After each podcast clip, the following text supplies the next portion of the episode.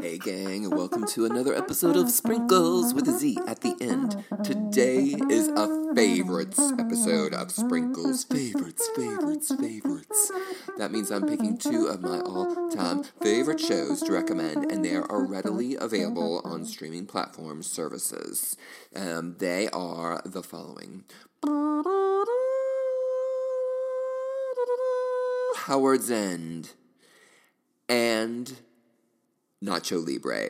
Two movies that could not be more uh, diverse, um, not diverse, divergent, contradictory, two opposite type of recommendations, so to speak. I think all of those adjectives I uh, just used were not appropriate. So they were, they're, they're, they couldn't be more disparate.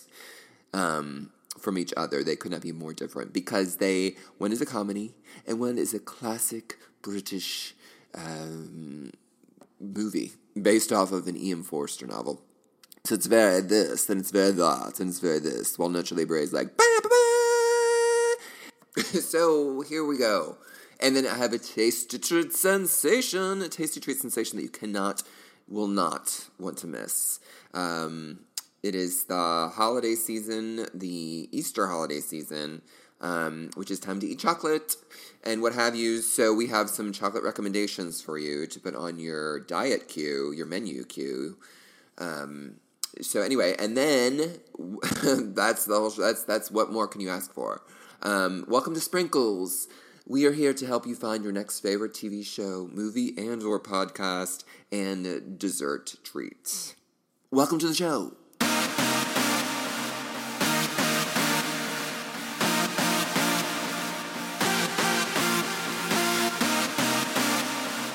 Okay, so we're going to talk about first Howard's End, which was a Merchant Ivory production from 1992. And Merchant Ivory Productions, it is um, consisted of a, a couple actually. Um, James Ivory, who was the director of the film, and his partner in real life um, was Ismail Merchant, who was the producer of the film. And together they made some amazing productions, amazing productions.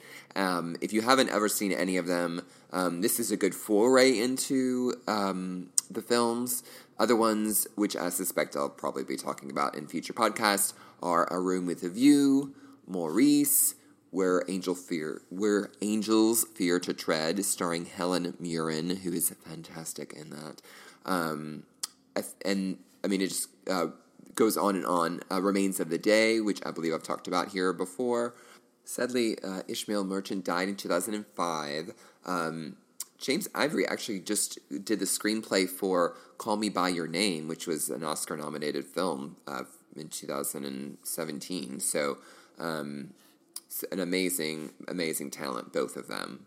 Um, but this is actually, if I remember correctly, this was the very first film of theirs that I saw, um, and it is it's it's a it's a wow, it's a punch in the gut kind of film. It's um, so beautifully filmed. The cinematography is amazing. If you're an Anglophile and if you love Victorian England particularly, you are in for a beautiful ride. Like the gowns and the suits and the top hats and the women's hats and the the open car carriages and the I mean it's just it's a it's just stunning the architecture just you know, and then you have, of course, the ridiculous British niceties and the repressed feelings and how people just assumed that. I mean, it's you know, I mean, there's all the flaws and trappings that come along with Victorian England. There's also the beautiful parts too. So, um, you, re- I mean, if if you are someone who appreciates a good period piece, here you go. It could not be well more well done. Like the actors Anthony Hopkins. First of all, Anthony Hopkins, amazing, amazing actor, amazing performance in this. Um, Emma Thompson, I mean, whose name is synom- synonymous. Is that am I saying that weird? Synonymous with it's synonymous with um, period pieces, at least in the 1990s. She and um, the other co-star of this film, Helena Bonham Carter, who's one of my favorites, and he was also in a room with a view, or a room with a view, excuse me. Um, there's something about Helena Bonham Carter. She looks so Victorian. Like she's the epitome of like a Victorian beauty, like that you see um, from like photos and drawings from the era. That she just looks with her hair and her eyes and her little lips and her her features are just stunning, and they go so perfectly with this film. Um, and then there's a cast and cadre of other fantastic British actors and actresses. Oh my gosh, I'm forgetting Vanessa Redgrave. Vanessa Redgrave, the late Vanessa Redgrave, who was so fantastic in this performance. Such a light, delicate performance um, for such a light and just joyous character. Um, fantastic and so terrific against the very harsh characters that are around her. Um, Anthony Hopkins, in particular, um, fascinating performances together, like these how these actors and actresses uh, play off of each other. And then an, an, actress that, if you've seen period pieces, you'll recognize Prunella Scales. Um, fast, fast, fast hand sticks. She's fantastic. That's like fabulous, fantastic, fabulous, um, fantastic. Titanic is somehow in there. I don't believe she was in Titanic, but she, her, the weight of her performance was so Titanic. It's fantastic. Uh, Prunella Scales um, and James Wilby played. Um, he was also in another Merchant Ivory production called Maurice, which was a really fantastic um, LGBT themed, which is very um, unusual for um, books, and it was a novel um, also by E.M. Forster um, from the early 1900s. Like uh, Howard's End came out, in, uh, the book was published in uh, 1910, um, and Maurice was right around that same time, so that was very unusual. Anyway, so that so the cast is just like oodles and oodles and oodles of, of fabulous British people. Um, again, and the plot is very interesting. It it I think there's. It seems like every British uh, period piece has something to do with heirs, like um, both heirs, like oh hello, that kind of heir, but also like heirs and H E I R, like someone who, who's going to inherit property and what happens, you know, to to a family if someone uh, passes away and someone's not married or what have you. It's always kind of that thing going back to Shakespearean time. Um, that's just how the system works, I suppose. But anyway, so the plot is fascinating. It's kind of like these two different families with two very different philosophies kind of come coming together in an odd sort of way, and the calamities that happen when people don't honor the wishes of um, their loved ones. So, um, but truly, like, I wish I could just tell you that, um, convey to you just how epically romantically beautiful this film is. It's like just imagine picturesque, you know, things and picturesque people talking in picturesque sort of fancy ways and um, if that sounds like anything that you're you're into or all about, watch this film.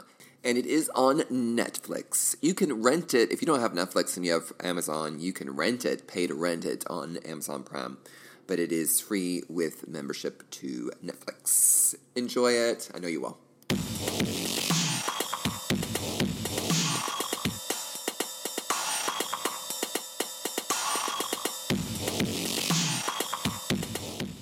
Okay, so the next film is uh, Nacho Libre, and that's L I B R E, and it's on Netflix. Um, this is one of my favorite comedies of all time.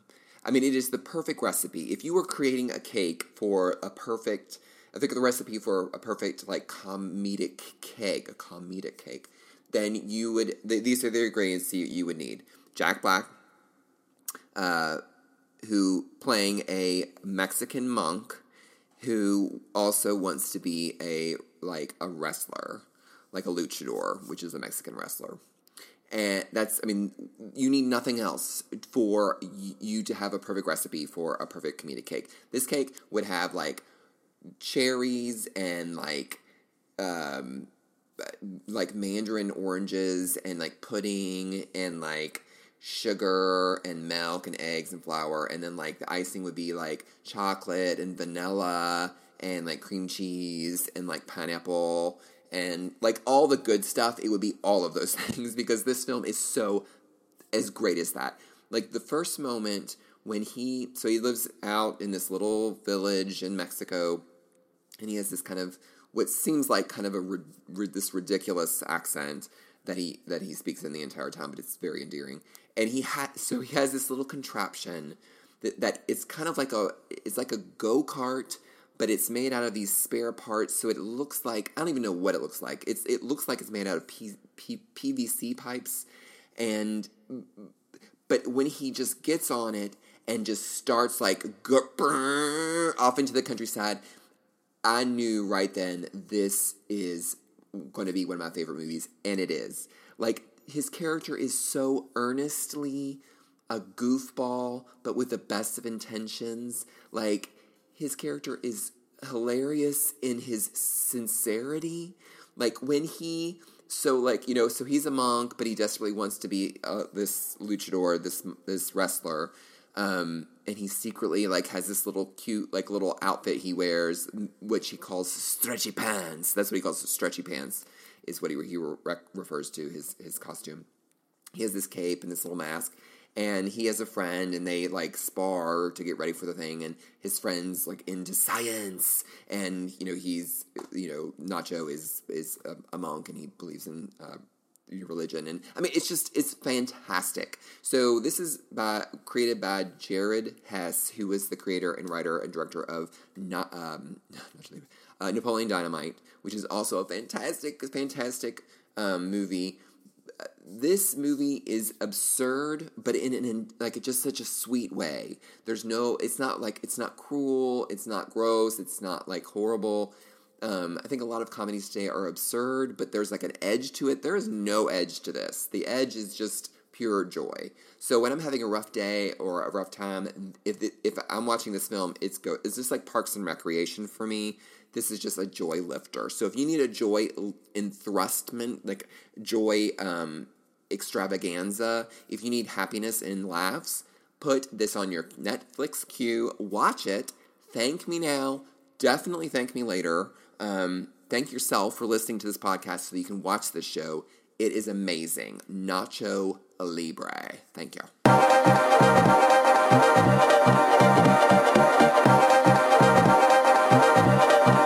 Okay, and last but certainly not least, we are talking about a tasty treat sensation that you are going to absolutely love. Okay, so recently it was Easter, and at that time, of course, the grocery stores and the drugstores and probably any kind of store is inundated with chocolate rabbits and what have yous. But there is something that I received as a gift that, because um, my birthday kind of coincided closely with Easter this year. So someone gave me um, a dear friend gave me a plethora of delicious Russell Russell Stover chocolates, but one in particular is just a genius idea. So it's Russell Stover's Dip It Rabbit with Jif to go. So basically, imagine this: it's a rabbit. It's probably like mm, eight, eight, eight, like eight inches like tall and it is there it's kind of like made to where you can easily break off pieces like it's kind of perforated like at the ear and then like the neck and the body where you can easily break it off and then it has like a little cup of jif peanut butter creamy peanut butter and then you just so you just break and dip and eat and it is incredible so since easter is over if you can maybe find this online perhaps online maybe on amazon or maybe if you i don't know i have not checked amazon Hopefully, it is there. If it is not, I think Russell Stover's um, they have stores throughout the country, so find it if you can. Find a location that serves this deliciousness. If not, maybe you can go to like your local drugstore or grocery store and maybe in like the clearance aisle they might have this. I hope for your sake they do. If not, you can always just buy peanut butter and chocolate and mix the two together. That's never a mistake. Um, never, unless you're allergic, so please don't. But otherwise, it's not a mistake. Um, highly recommending this. So that is your tasty treat sensation.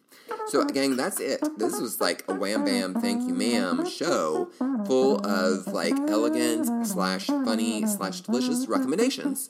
Um, I hope you had a great time. I did. I will see you next time for another episode of Sprinkles with a Z at the end. Thanks, gang. Oh, a arrivederci. So it's very this, then it's very that, and it's very this. While Nacho Libre is like.